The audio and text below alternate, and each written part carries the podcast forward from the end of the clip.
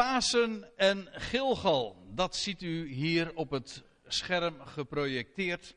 En dat is precies ook het thema wat we vanmorgen eens wat nader onder de loep willen nemen. We hebben het over Pasen. En u ziet hier de, de weggewentelde steen. En wat ik u vanmorgen wil laten zien is dat dat alles te maken heeft met die plaatsnaam Gilgal. Nou moet ik wellicht voor sommigen even iets in herinnering roepen, want het zou zomaar kunnen gebeuren dat een aantal van u niet eens meer weet, of sowieso niet weet, wat Gilgal beduidt en waar het betrekking op heeft. Wel, Gilgal, dat is een plaats waar Israël arriveerde toen zij vanuit de woestijn, na 40 jaar omzwervingen in de Sinaï-woestijn, toen waren ze aangekomen bij de Jordaan en toen trokken zij op een wonderlijke wijze voor de tweede keer door het water. Ooit voor de 40 jaren waren zij door de Schelfzee getrokken op een, door, door goddelijke interventie. Maar dat herhaalde zich feitelijk toen zij weer voor de Jordaan, toen zij voor de Jordaan stonden en ook daar droogvoets doorheen trokken. Met de ark voorop en Israël ging er achteraan. Op een zekere afstand, maar daar hebben we het nu niet over.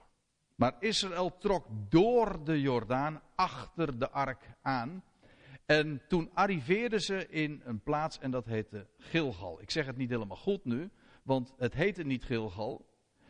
Het ging Gilgal heten. Want dit was namelijk de plaats waar zij besneden werden. Ik zal het straks allemaal ook laten zien. Het was de plaats waar het volk, het, man, eh, het mannelijk deel van het volk, werd besneden. En bovendien, men ging er ook Pesach vieren. En later speelt deze plaats ook nog een grote rol in de Bijbelse geschiedenis. De naam Gilgal komen we veertig keer tegen in het Oude Testament in totaal. En ik wil vanmorgen alleen maar wijzen op de eerste voorkomens. Dat wil zeggen, we vinden het in Deuteronomium 11 voor het eerst. Daarna nog in Jozua 4 en 5. En ik beperk mij vanmorgen uitdrukkelijk tot die eerste keren dat we het in de Bijbel tegenkomen. Maar dan wil ik u ook laten zien dat dat wat daarover vermeld wordt, direct betrekking heeft op de Heer Jezus Christus. Dat kan sowieso niet missen, want al de schrift getuigt van Hem. En dat het bovenal en in de eerste plaats spreekt van zijn verrijzenis uit de doden als eersteling. Kijk, het moet u niet verbazen. Toen de Heer Jezus opstond en op diezelfde dag nog zich voegde, incognito, hè, onbekend, bij twee mannen, toen had hij een heel gesprek met die mensen die daar op weg waren naar Emmaus. En wat deed hij? Wel, wat hij deed was niks anders dan Bijbelstudie. Wat moet dat geweldig geweest zijn? En dat lees je ook wel van die mannen die dan die naderhand dan ook zeggen: Was ons hart niet brandende in ons toen hij ons de schriften opendeed? Alles ging die dag open. De schriften gingen openen, maar het graf was al eerder open gegaan. En hun verstand werd geopend, lees je ook nog. Hun harten werden geopend. Alles ging open. Maar was ons hart niet brandende in ons toen hij ons de schriften opendeed. Maar wat de Heer Jezus had gedaan, is hen verteld dat al de schriften betrekking hadden op de Christus die eerst zou lijden, alvorens in zijn heerlijkheid in te gaan. En op die bewuste derde dag was dat alles gebeurd. En wat, wat de Heer Jezus uitlegt aan die Emmausgangers, dat staat allemaal in het Oude Testament. Niet alleen maar in rechtstreekse profetie, maar ook in allerlei beelden. Maar dan ook werkelijk in alle mogelijke opzichten. Want je kunt geen bladzijde in de Bijbel opslaan. En dat begint al bij Genesis 1. Dat zet zich voort in Genesis 2. Gaat verder in Genesis 3. Daar hebben we ons trouwens de laatste maanden nogal eens mee bezig gehouden. Maar al die hoofdstukken, wat zeg ik, vers voor vers heeft het direct of indirect betrekking op die grote gebeurtenis die zou plaatsvinden, namelijk dat de Heer Jezus Christus zou opstaan uit de dood. Goed. We gaan eerst eens naar die eerste vermelding van Gilgal en dat vinden we in Deuteronomium 11. En daar staat alleen maar een plaatsbepaling. Waar Gilgal was. Of waar Gilgal lag. En dat staat in, een bepaalde context waarin allerlei plaatsen worden beschreven en gelokaliseerd. En dan staat er in Deuteronomium 11, vers 30. En alleen dit al, hè, het is de eerste vermelding. En dat is trouwens in de Bijbel altijd een buitengewoon relevant gebeuren. Bij de introductie staat eigenlijk al het hele geheim. Of zoals de Engelsen dan zeggen, the key hangs at the door. Dat wil zeggen, bij de deur, dat wil zeggen bij de ingang, daar vind je tevens de sleutel. Zo is het bij u thuis toch ook? Ja, zeg maar ja, dan is het altijd handig hè, voor, voor andere mensen. De sleutel hangt bij de deur. Al op het moment dat een, een begrip wordt geïntroduceerd, dan vind je daar tevens de sleutel tot het hele onderwerp. En dat vind je hier ook. Ondanks het feit dat het eigenlijk alleen maar zo en passant vermeld wordt, Gilgal. Het wordt gelokaliseerd, er wordt gezegd van daar lag het. Maar daar vind je juist al zoveel. Er staat namelijk dit, uh, dan gaat het over verschillende plaatsen en dan staat er, liggen zij niet, dat is een retorische vraag, liggen die plaatsen niet aan de overzijde van de Jordaan tegenover Gilgal? Hier gaat het dus over plaatsen in wat we tegenwoordig dan Jordanië noemen, Transjordanië, de andere. Maar dan staat er van, liggen die plaatsen niet aan de overzijde van de Jordaan, tegenover Gilgal? Wel, tegenover Gilgal, um, nee ik moet iets anders zeggen, er staat hier aan de overzijde van de Jordaan. En dat is typisch, of ja, typeer, typisch, ja, typologisch, het is een type ook van, van dat wat de Jordaan uitbeeldt. De overzijde van de Jordaan. Want wat ik u ga vertellen, nu in eerste instantie, dat de Jordaan een type is van de dood. Dat hoeft u niet te verbazen, maar ik, zal u zo, ik geef u drie redenen op waarom dat zo is. Zodat je ook weet waar de overzijde van de Jordaan een beeld van is. Als de Jordaan een type is van de dood, wat ik u in, waar ik u drie argumenten voor ga geven. Als de Jordaan een type is van de dood, dan is dat de overzijde van de Jordaan, dat wat aan de andere kant van de Jordaan ligt, een beeld van dat wat volgt na de dood. Een beeld daarmee van opstanding. Wel, het eerste is, en dat is de meest voor de hand liggende reden, na het passeren van de Jordaan volgt het beloofde land. En dat is.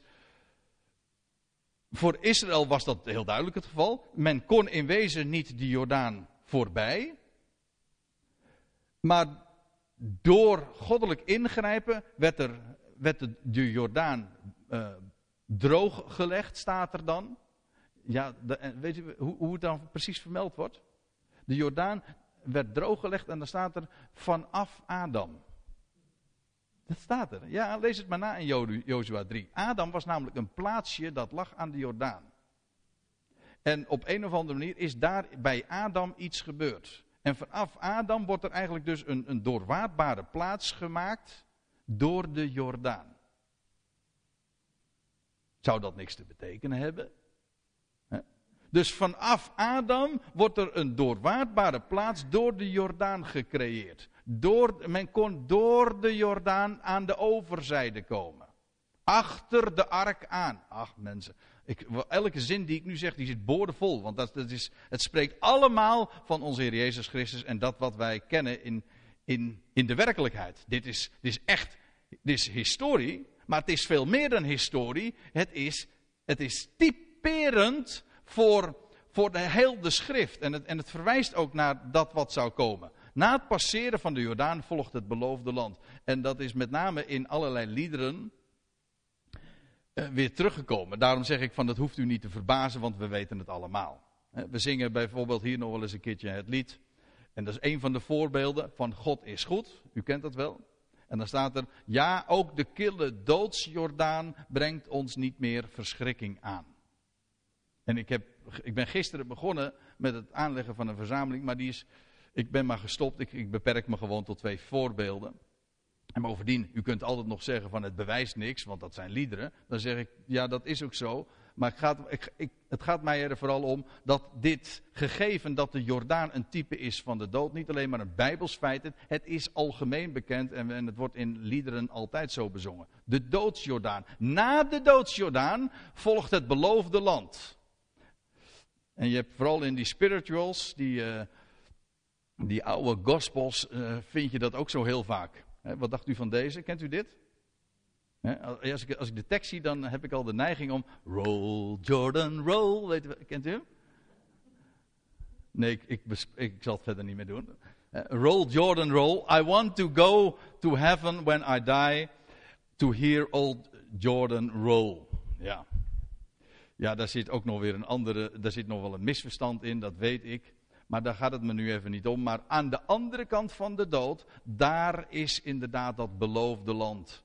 En wanneer ik sterf, na mijn sterven, zal ik daar, hoe dan ook, arriveren. Dat roll, Jordan roll, heeft trouwens ook nog heel veel met Gilgal te maken, denk ik. Want dat roll, precies, dat is precies wat Gilgal betekent. Roll, ja, wentelen. Goed, dus uh, het, het, algemene gegeven is, de, dood is, de Jordaan is een uitbeelding van de dood. Ja, um, een tweede, dat is, heel bijzonder. De Jordaan, en weet u wat Jordaan af betekent? Dat, dat komt van een Hebreeuws werkwoord jeret, en dat betekent afdalen. Ja. Men, zegt, men brengt Jordaan ook in verband met afdaling vanaf Dan. Dat wil zeggen, Dan dat ligt helemaal in het noorden, waar de Jordaan ontspringt. Afdaling, en het is met echt een enorme afdaling. Dat is trouwens wat de dood ook is. Hè. In wezen, het, uh, het, het, hele vergankelijke leven, dat is een neergaande lijn. Dat is, dat is een rivier natuurlijk altijd, dat weet ik ook wel. Maar het betekent ook afdaling en het eindigt op het diepste punt van de aarde. Het dieptepunt. En wat is het dieptepunt? Dat is inderdaad de dood, maar dat, dat drukt de Jordaan ook uit, want waar mondt de, Jordaan in uit? In de dode zee. Dat is de tweede reden waarom inderdaad die Jordaan een uitbeelding is van de dood. En dan kan ik er nog wel een aantal meer noemen. Want, maar daar, daarmee, met, met, dit punt, dit derde punt, ja, dan, dan komt er, komen er weer zoveel andere voorbeelden weer voor de geest. Ik, ik wijs er zo even op een paar. Alles komt weer boven water in de Jordaan. Ja, in de, in, u weet, in de Dode Zee komt ook alles weer boven water. Je kan erin springen, maar dan kom je, ook, dan kom je vanzelf weer boven water. Maar kijk, als die Jordaan, en trouwens de Dode Zee, een uitbeelding is van de dood. En de dingen komen weer boven in de Jordaan. Dan is dat in wezen ook weer een beeld van opstanding. Dat wat de, de dood kan het niet vasthouden. Het komt er weer uit. Het komt weer naar boven. Um, Israëls doortocht is daar natuurlijk een, een, het mooiste voorbeeld van. Men ging door de Jordaan, maar men kwam weer boven water. Aan de andere kant van de Jordaan. Um, Elia en Elisa die zich een pad banen door de Jordaan. Iets soortgelijks. Het was trouwens ook bij Gilgal. Dat was een soortgelijk uh, verhaal als bij Israëls doortocht. Dan krijg je uh, die, uh, die, die, merkwaardige geschiedenis van Elisa. Dat die bijl, dat stuk ijzer, terwijl men aan het hakken is, dat raakt, dat raakt los van, de, van dat stuk hout. En dan komt dat in de Jordaan terecht. En wat gebeurt er? Die bijl komt toch weer bovendrijven. Ja, op een wonderlijke manier door de godsman. Door de man van God komt het toch weer bovendrijven. Door een stuk hout trouwens. Door een stuk hout dat er in het water geworpen werd, kwam, het kwam die, die bijl weer bovendrijven. Ja, waarom nou altijd in de Jordaan dat het weer boven komt drijven? Dat is niet zo moeilijk, want de Jordaan is een beeld van de dood. En de dood houdt niet vast. De dood moet prijsgeven. En dat is precies wat die Jordaan en alles wat daarmee verband houdt ook uitdrukt. Uh, Naaman. die zou, oh, die zou, ik zou hem, stel je voor dat hij nog zou leven, zou ik hem naar voren halen en zeg: Vertel jij je verhaal nou eens een keertje over hoe de Jordaan een uitbeelding is van de dood en hoe je daar weer helemaal als herboren. Ja, van Aman kwam, lees je inderdaad dat hij als herboren daar weer uitkwam. Hè? Hij had weer een, de huid van gelijk een klein kind, geloof ik dat je leest. Hij kwam als herboren weer uit de Jordaan. Doodziek. Hij, was, hij was gedoemd om te sterven aan die dodelijke ziekte. Maar hij in de Jordaan, niet in die mooie rivieren die ze in zijn eigen land hadden. Nee, in de Jordaan moest hij ondergaan. En hij kwam weer boven als herboren. Waarom zou Johannes de Doper altijd in de Jordaan hebben gedoopt? Ja, ik moet een keer stoppen natuurlijk, want ik kan nog veel meer voorbeelden daarvan geven. Maar het gaat mij om dit ene punt. De Jordaan is een beeld van de dood. En waar het nu even om gaat, is dat als er gezegd wordt dat Gilgal, dat lag aan de overzijde van de Jordaan, dan is daarmee gezegd dat Gilgal lag aan de andere kant van de dood. En daarmee verwijst het naar opstanding. Is dat het enige? Nee, daar begin ik mee. Want je leest dan trouwens nog iets van dat, in datzelfde Deuteronomium 11. dan staat er dus het lag daar aan de overzijde van de Jordaan. Nou, dat is de eerste statement die over Gilgal gedaan wordt. Aan de overzijde van de Jordaan. Maar vervolgens lees je nog, het lag uh, tegenover Gilgal bij de terebinten in de Statenvertaling staat de eiken van More. Dat is heel leuk, want ik vind terebind, wie weet wat een terebind is, dat weet niemand. Een eik weet je wel wat het is. En de MBG is dan de modernere vertaling, zeg maar. Om het begrijpelijk te maken. Terwijl ik dan denk, die Statenvertaling vond ik veel helderder. Het waren, gewoon eiken. Waarvan vele variëteiten bestaan, maar het, het gaat erom, het waren eiken. Bij uh, Gilgal lag bij de terebinten van More. En die terebinten, die kom je al veel eerder in de Bijbel tegen. De terebinten van More. Dat is zo'n apart verhaal van die eiken. Want je leest in Genesis 12 al, nog, uiteraard nog niet van Gilgal, maar wel van die terebinten van More. Daar staat in Genesis 12, Abraham, Genesis 12 vers 1, wordt geroepen door God uit Ur der Galdeeën. U weet wel, die plaats die weer in ere hersteld gaat worden tegenwoordig, nietwaar? En Abraham wordt geroepen en Abraham krijgt een belofte van God. En dat, hij, dat in zijn zaad alle geslachten van de aardbodem gezegend zullen gaan worden. En hij zou uittrekken uit het land, of uit Ur der Galdeeën en zijn, zijn land zou verlaten en zijn, zijn familie. Afijn, hij gaat naar het land toe, van Israël, naar het land dat God hem zou, wezen, zou wijzen. En dan lees je, en Abraham is doorgetogen, vertaling hè, is doorgetogen in dat land tot aan de plaats Zichem, tot aan het eikenbos More. Er staat, in de MBG-vertaling staat de, de terebint More, maar dat, dat moet waarschijnlijk zijn het eikenbos More. Want er waren namelijk, er stond maar niet één terebint, er stonden er vele. Eiken dus. En dan moet u iets weten, want u zou natuurlijk kunnen zeggen van ja, dat, dat is een plaatsbepaling. Nee, daar zit een geweldige les in. Hoe weet ik dat? Wel, dat weet ik omdat het woordje more, dat betekent namelijk gewoon onderwijs. Of een onderwijzer. Dat is wat more betekent. In het modern Hebreeuws is dat nog steeds. Je hebt mora, dat is een onderwijzeres. Niks met toetjes of zo heeft dat te maken, maar wel. Eh, oh, dat is weer wat anders, ja. dat is weer wat anders, ja. Sorry. Ja, zulke onzin moet ik ook helemaal niet ophangen. Maar het was more. More betekent onderwijzer.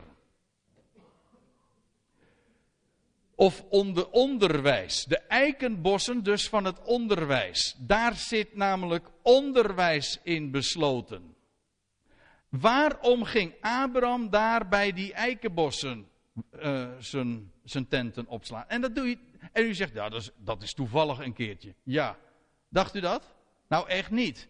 Iedere keer als je leest dat Abraham verkaste, kwam hij bij, eh, zette hij zijn tent weer neer bij, bij een eikenboom. Diverse keren lees je dat. En dan, dan lees je, en de Heer verscheen hem bij de terebint of bij de eik van, en dan wordt er weer een naam genoemd. Daar is wat mee. Daar zit onderwijs in besloten in, die eiken, in, dat, in een eikenboom, in, in een eik in het algemeen. En je vindt dat eh, op zoveel plaatsen. Van Deborah lees je. Van, ja, dat is een andere Deborah dan de Deborah, maar dit is de voedster van Rebecca. Dan lees je in Genesis 35, vers 8. Toen Deborah, de voedster van Rebecca, gestorven was, werd zij begraven beneden Bethel onder een eik. Hoezo onder een eik? Ja, de christelijke traditie zegt van ja, dat is afgodisch. Weet u nog, kent u uh, de vaderlandse geschiedenis nog een beetje van Bonifatius? Die heel demonstratief die eik omhakte, uh, omdat daar afgoderij mee gepleegd werd. Ja, maar er is in alle culturen is er iets bijzonders met de eik. En je kunt zo een, een hele tocht door Europa maken en, en allerlei heilige eiken zeg maar uh, gaan bezoeken. Die daar al, al sinds eeuwen, of, ja, want die bomen die kunnen gigantisch oud worden. Maar die bomen uh, die, zijn, die zijn vereerd. Men wist daar is iets bijzonders mee. De rechtspraak vond voor een ouds ook plaats bij een eikenboom. Waarom? Mensen hebben er geen benul meer van. Maar de Bijbel zegt dat daar ook iets bijzonders mee aan, aan de hand is. Uh, wat dacht u van, van Jozua 24? Dan lees je, en Jozua schreef deze woorden in het, wet, in, in, in het wetboek van God. En hij nam een grote steen. Hij richtte die daarop. Onder de eik die bij het heiligdom des Heren was. Dus het heiligdom des Heren was geplaatst bij een eik. En wat doet hij? Hij, gaat, hij neemt een grote steen en hij wentelt de steen van het. Oh nee, dat, is, dat is weer wat anders. Hè? Maar hij neemt die steen en hij zet hem recht overeind. Die steen die lag. En hij doet die steen gewoon opstaan. Die grote steen. En hij richtte die steen daarop onder de eik. Met die eik is namelijk iets heel bijzonders aan de hand. Een eik is in de Bijbel namelijk altijd een beeld van Gods trouw. Je leest in Jesaja 61, want ik zal het u laten zien. Daar is een profetie gaat over Israël in de toekomst. En men zal hen noemen terebinten, in de Statenvertaling, eikenbomen der gerechtigheid. En u weet wat God rekent tot gerechtigheid, hè? Dat is geloof, rekent God tot gerechtigheid. Geloof, en dat wil, dat wil zeggen vertrouwen in het woord. Een, en nou ja, ik lees even verder. Men zal hen noemen uh, eikenbomen der gerechtigheid, een planting des Heren tot zijn verheerlijking. Eikenbomen, die, hebben nou, die spreken, de eik in het algemeen spreekt van Gods gerechtigheid en van zijn trouw. Die bomen, die, die grote, kolossale bomen, die drukken uit dat God trouw is. Maar ik zal u dat ook laten zien vanuit het Hebreeuws. Dat is onwijs bijzonder. Want wat staat er? Het Hebreeuwse woord voor eik. Er zijn verschillende varianten in de wijze waarop het uh, uh, geschreven wordt, maar dat is Allah. Ik laat de, de, hele de uitspraak laat ik eventjes voor wat het is, maar er staat Allah. U zegt, oh nee, dat is het Arabisch voor God. Ik zeg, ja, maar dat is weer wat anders. Maar dat is een eik. Maar het woord voor eet, en dan niet met een T, maar met een D, dus dit, is ook Allah. Het is hetzelfde woord. Zodat als je in het Hebreeuws het hebt over een eik, dan herinnert dat direct, de associatie is meteen gelegd met Gods belofte. Sterker nog, met zijn eed. Normaal gesproken zweert God helemaal geen eed, want zijn ja is ja en al zijn woorden en zijn toezeggingen zijn betrouwbaar. Maar in hoge uitzondering lees je dat God zweert bij de hoogste naam, dat wil zeggen bij zichzelf. Zodat er een dubbele getuige is. En dan zweert hij, en dat lees je al in, geval, in, de, in, het, in het geval van Abraham. Want dan lees je bij Abra aan Abraham heeft God een eed gezworen. Zodat de eik verband houdt met de eed die God zwoer aan Abraham. God had beloofd, in jouw zaad ga ik alle geslachten van de aardbodem zegenen en ik zal jou dit land geven. En de, de belofte hield nog veel meer in.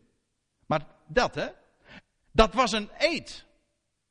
En daarom lees je ook dat Abraham iedere keer zich vestigde bij een eik. Want die eik herinnert hem inderdaad aan God, aan Allah, inderdaad, aan de betrouwbare God. De God die trouw is, die recht doet, die gelooft in zijn woord en doet wat hij zegt. Daar heeft die eik mee te maken. En vandaar dat die eikenboom zo'n grote rol speelt in de geschiedenissen zoals je die aantreft in het Oude Testament. Dat is niet voor niks. Ja, ik, ik wil er nog wel wat van zeggen, maar daar kom ik straks op. Want de tweede vermelding van Gilgal, ik, daar gaan we nu naartoe, dat vinden we in Jozua 4. Dan lees je, het volk nu, Het volk nu is uit de Jordaan opgeklommen op de tiende van de eerste maand en zij legerden zich te Gilgal. Alleen al bij zo'n vermelding openen zich weer zoveel perspectieven. Wanneer vond deze gebeurtenis plaats? Wel, vlak voor Pesach en er, wordt hier zelfs nog een datum genoemd. Het was de tiende van de eerste maand. En dat is een heel bekende datum in de Bijbel. En het is een week geleden dat, we, dat ik in Maar een aantal Bijbelstudies heb gegeven over de week van Pesach. En toen ben ik daar tamelijk uitgebreid ook op ingegaan. Op Paascha, op de dag van de eerstelingsscharven. Maar het begon allemaal op de tiende van de eerste maand. Want wat, dat was namelijk de dag dat het lam in huis werd genomen. Later lees je trouwens ook in Jozua 5 dat Israël hier in Gilgal het Pesach gevierd heeft. Gilgal heeft te maken met Pesach, met Pasen.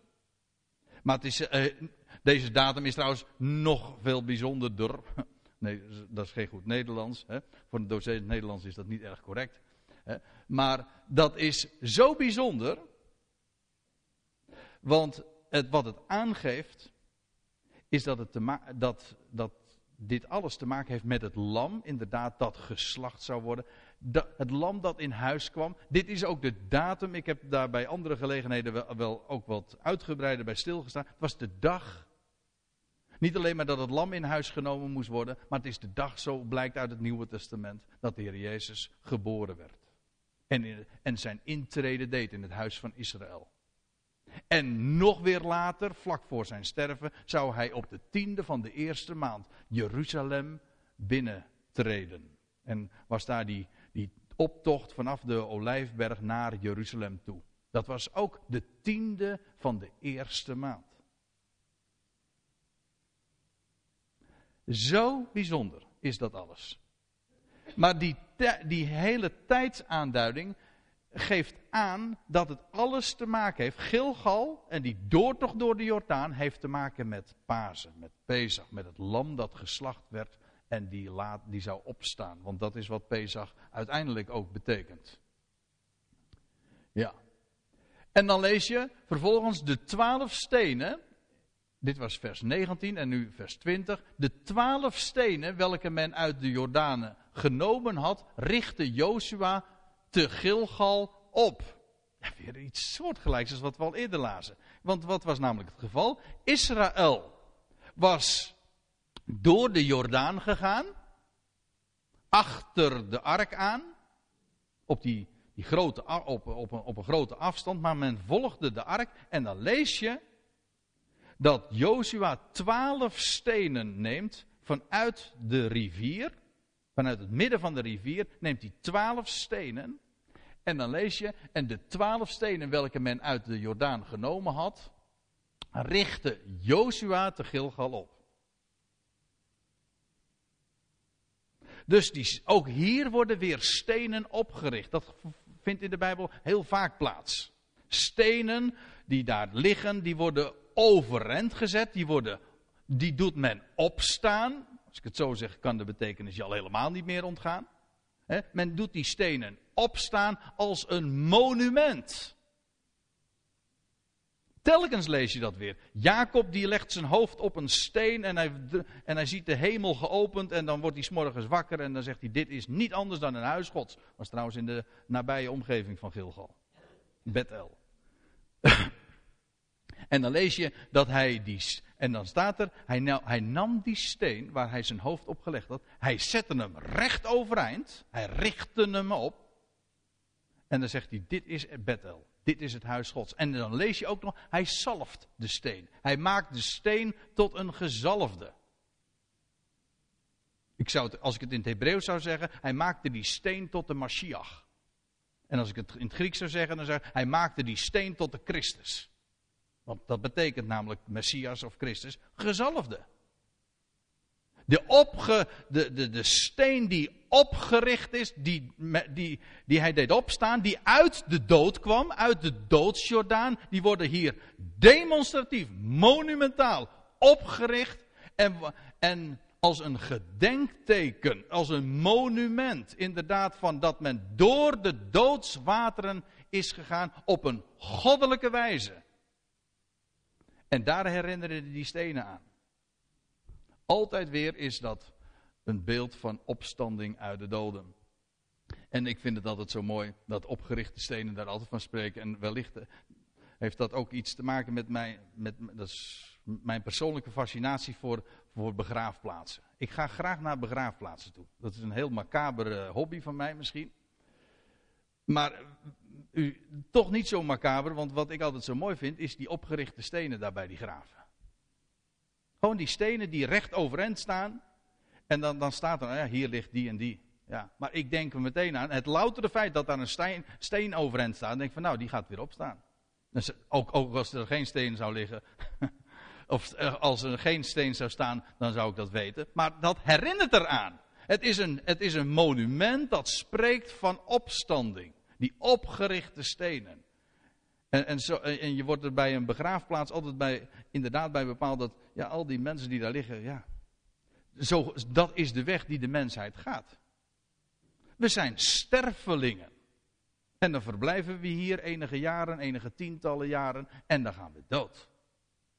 Dus dat is de, zoals Joep van het Hek dat laatst in een interview zei, ik las dat van hem, hij zegt, we hebben maar één zekerheid. En hij zegt, daar ben ik, hij zegt, ben ik, ik was me al heel vroeg bewust ervan dat ik maar één ding zeker weet in het leven en dat is, ik ga dood.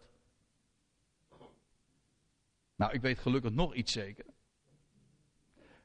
En dat is dat daar een steen dan bij het graf wordt opgericht. En dat spreekt van opstanding uit de doden. Dat de dood niet het laatste woord heeft. Kijk, en dan kijk je dus heel anders, dan sta je heel anders in deze wereld. Dan kijk je heel anders naar alles wat er plaatsvindt. Dan gloort er namelijk inderdaad hoop aan het einde van de horizon. Ik ga even terug nog naar deze, naar deze geschiedenis in Jozua 4. Nee, ik, inmiddels gaan we nu dus naar Jozua 5 toe. En dat is eigenlijk het vervolg dus op, wat we, op die geschiedenis die we aantreffen, die beschreven wordt in Jozua 3 en 4. En dan staat er in Jozua 5, vers 8. Toen het gehele volk zich tot de laatste man toe had laten besnijden, bleven zij waar zij waren in de legerplaats, totdat zij hersteld waren. U moet, dan nou, u moet namelijk weten dat gedurende die 40 jaren dat Israël in de woestijn had rondgezworven, niet, de mannen niet besneden waren. Van origine was de opdracht van God dat op de achtste dag dat een jongetje, eh, een jongetje werd geboren en op de achtste dag, dat is ook niet zonder betekenis hoor. Het heeft iets namelijk te maken met de eerste dag van de nieuwe cyclus. De achtste dag is altijd weer. De achtste dag spreekt eigenlijk dus weer de dag na de Sabbat. Dat is ook weer de achtste dag. En dat is ook precies weer de dag, juist. Dat de Heer Jezus opstond, de dag na de Sabbat. Dat is de acht. Maar waar het even om gaat, Israël was gedurende de woestijnreis niet besneden. En toen arriveerden zij in Gilgal, dat wil zeggen, zij arriveerden aan de overzijde van de Jordaan. En dan lees je, hè, dat was rond het Pesach, toen het gehele volk zich tot de laatste man toe had laten besnijden, bleven zij waar zij waren in de legerplaats totdat zij hersteld waren. En nu vraag je je misschien af hoezo besnijdenis. Nou, kijk eens goed naar het plaatje. Wat is besnijdenis? Want wat, nu leg ik meteen een link met de eik en de vrucht van de eik. Maar mensen hebben zich afgevraagd van hoezo, nou waarom heeft God nou dat, dat teken gegeven? Had hij, dat, had hij dat niet wat fatsoenlijker kunnen doen? want wij denken dan in die termen. Dat is niet zo netjes, hè, om, om daar een teken aan te geven. Met recht een lidteken dus, ja. Een teken te geven aan het mannelijk geslachtsdeel, omdat dat namelijk sowieso alweer een uitbeelding is van opstanding en van nieuw leven. Wat er gebeurt bij de besnijdenis is inderdaad, de negatieve manier van formuleren is dat de voorhuid wordt weggenomen. Zo wordt dat ook in de Bijbel vaak beschreven. Maar je, de andere, als je het positief zegt, is, is dat de vrucht van de eik wordt blootgelegd. En nu zie je meteen ook weer de connectie met die eikenbomen. Het bevond zich bij de eikenbossen van Moreh en daar werd het volk besneden. Waarom? Opdat het volk daar herinnerd zou worden. Op die plaats aan de eed die God ooit aan Abraham beloofd had. Dat uit zijn verstorven lichaam zaad zou voortkomen, nieuw leven, God zou nieuw leven voortbrengen uit, uit, uit de dood. Wel, men kwam uit de doodswateren van de Jordaan. Er werden stenen opgericht en vervolgens wordt het volk daar besneden. Daar zou het herinnerd worden aan dat nieuwe leven. Want besnijdenis is aan de ene kant natuurlijk een bloedig gebeuren. Dat is waar. Maar aan de andere kant verwijst het naar nieuw leven en het voortbrengen van nieuw leven. En daarom heeft het ook alles weer te maken met die eed die God gezworen heeft.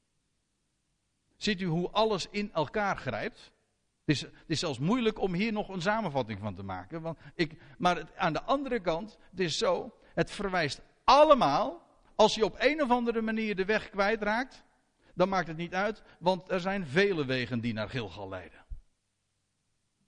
Die naar dat wijzen waar Gilgal een uitbeelding van is, namelijk van de opstanding, de, over, de opstanding uit de doden en de overwinning op de dood. Daar, het, was, het vond plaats tijdens Pesach. Het was na het overtrekken door de Jordaan.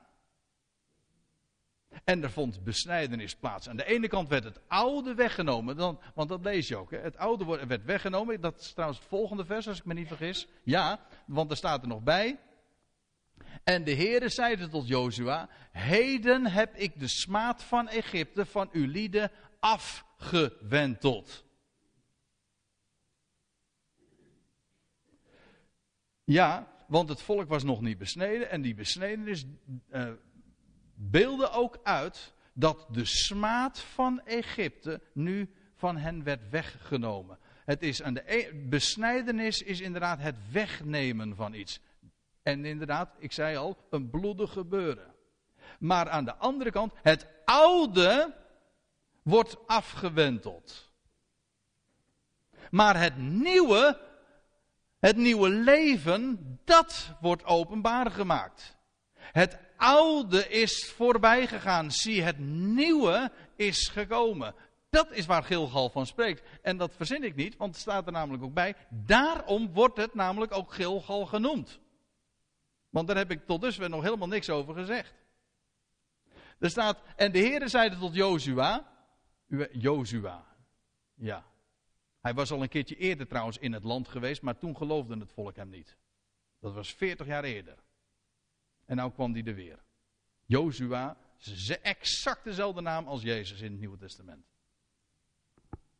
De Heere zeide tot Jozua: Heden heb ik de smaad van Egypte van uw lieden afgewenteld. En dan staat er: Daarom noemt men die plaats Gilgal tot op de huidige dag. Dan moet je natuurlijk een beetje Hebreeuws kennen om dat te snappen. Want, maar het punt is, Gilgal betekent namelijk gewoon wentelen. Of afwenteling of een omwenteling. Dat is wat Gilgal betekent. Dat is ook nog het geval, zelfs ook in het modern Hebreeuws. En ik, en ik heb daar een paar kopietjes van gemaakt. Ik heb ooit, is alweer een jaar of dertig geleden, een jaar of drie, vier, een cursus uh, modern Hebreeuws gevolgd, Ivriet. En toen heb, moest ik dit woordenboek aanschaffen van Yitzhak Pimentel. Woordenboek Hebreeuws-Nederlands. En dan zie je al die verschijnselen uh, waar we het nu over hebben in terug. En dat is zo apart. Uh, Kilkeel, dat, schrijf je vrijwel hetzelfde als Gilgal. Dat betekent rollen. Dit dit is modern Hebreeuws, dat geënt is op het oude Hebreeuws. Maar ik, ik, vind het frappant om u op een aantal dingen te wijzen. Het eerste, kilkeel, dat betekent rollen, draaien. Goed. Kalkal, alleen de, de letters blijven dezelfde, alleen de uitspraak wordt anders, want zo gaat het in het Hebreeuws. Het Hebreeuws kent alleen maar medeklinkers en de klinkertekens staan eronder, zodat het woord hetzelfde blijft, alleen de, de uitspraak verandert. Maar dan heb je galgal en dat betekent wiel, rad. En de afgeleide betekenis is een dierenriem of een tandrad. Maar het, blijft te maken hebben met rollen, met draaien, met een wiel, een rad. Nog weer een ander woord is gulkolet. Staat er pal achter betekent schedel. Heeft weer alles te maken met Golgotha. Ja, er is nog een andere afleiding, waar ik nog niet zo lang geleden ook op gewezen heb, en dat is dat het te maken heeft met Goliath. Maar ik laat dat nu eventjes rusten.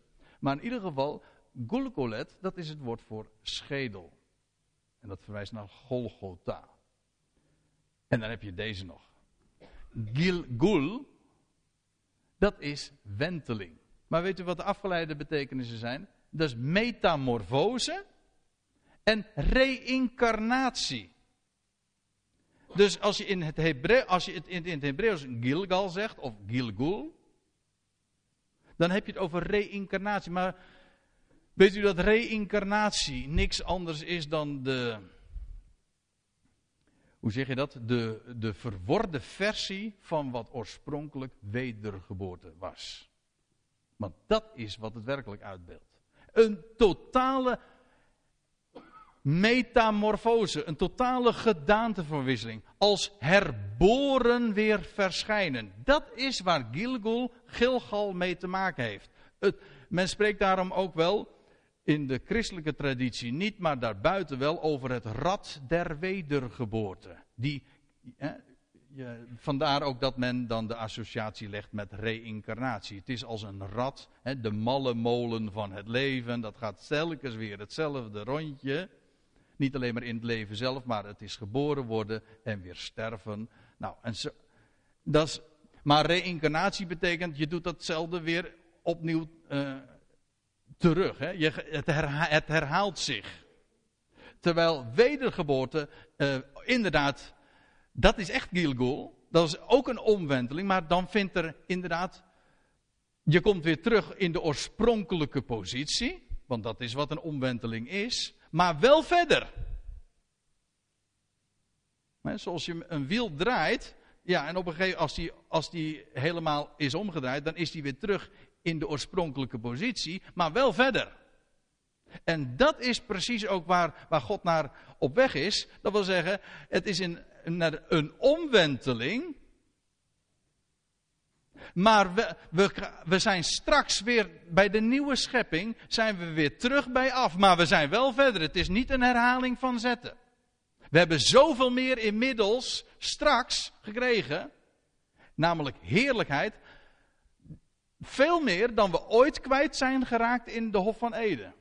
Zodat we werkelijk verder inmiddels gekomen zijn.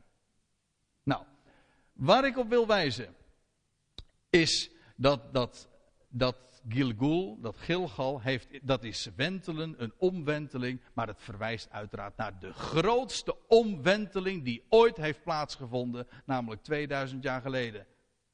Toen de steen werd weggewenteld. Hè? toen de steen werd omgewenteld. Maar wat dat eigenlijk uitbeeldt, is een complete omwenteling van de geschiedenis. Van een wereld die vergankelijk is. En die, die neergaande lijn, Jordaan, naar de Dode Zee maakt. Ja, dat is waar.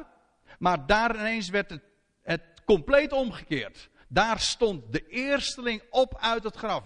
Definitief. En hij is de garantie dat het nieuwe leven eens compleet zal baanbreken. Dat wat hem is overkomen, zal, is weggelegd, uiteindelijk gefaseerd, dat is waar, maar is weggelegd voor heel de mensheid. En dat is allemaal, dat zijn de gedachten die zich allemaal, ja, die opkomen als je eh, over, over dat Gilgal nadenkt. En als je de schrift erover doorzoekt. Ja, het heeft te maken met wat we lezen in Lucas 24 en andere evangeliën. Eh, ze vonden de steen van het graf afgewenteld. En dan, dan wil ik tenslotte nog wijzen op één woord wat we vinden in, in Petrus. Petrus richt zich tot zijn, zijn broeders naar het vlees, de vreemdelingen in de verstrooiing. En dan lees je, dat, zo begint hij zo prachtig de brief, 1 Petrus 1. En dan begint hij met een lofzang. Gelooft zij de God en Vader van onze Heer Jezus Christus, die ons naar zijn grote barmhartigheid, door de opstanding van, de, van Jezus Christus, uit de doden heeft doen wedergeboren worden tot een levende hoop. Gilgal. Die omwenteling. De echte omwenteling. Kijk, van de Heer Jezus lees je in Johannes 3. Dan heeft hij een gesprek met Nicodemus. En dan begint hij ook over, over wedergeboorte. En dan, zegt, uh, dan blijkt Nicodemus helemaal niet op de hoogte te zijn. En dan zegt de Heer Jezus. Zijt gij de leraar van Israël en weet gij deze dingen niet? Hij had daarvan kunnen weten. Zelfs wedergeboorte als, komt in de Bijbel gewoon als woord al komen we wel veertig keer tegen in, in het Oude Testament, in de Hebreeuwse Bijbel. Als plaatsnaam. Gilgul, die omwenteling, wedergeboorte, metamorfose. Of hoe je het ook maar uitdrukken wil. Maar waar het betrekking op heeft, dat is die grote omwenteling bij, bij het graf van de Heer Jezus. Toen de steen inderdaad heel symbolisch werd, werd afgewenteld of werd omgewenteld. Wel de opstanding van Jezus Christus dat is inderdaad. Sinds die tijd is er nieuw leven. En dat is waar wedergeboorte een, uiteraard een beeld van is. Een nieuwe schepping. Het oude is voorbij gegaan, het nieuwe is gekomen. En daardoor is er een levende hoop. En die levende hoop is feitelijk niks anders dan een persoon. Dat is iemand. De Heer Jezus Christus. Die daar is. In het verborgene, dat is waar. Hij is in het verborgene, maar hij is die levende hoop. Hij, hij belichaamt, letterlijk en figuurlijk, het leven. Dat sterker is dan de dood. En het loutere feit dat hij daar is, verborgen, is onze garantie.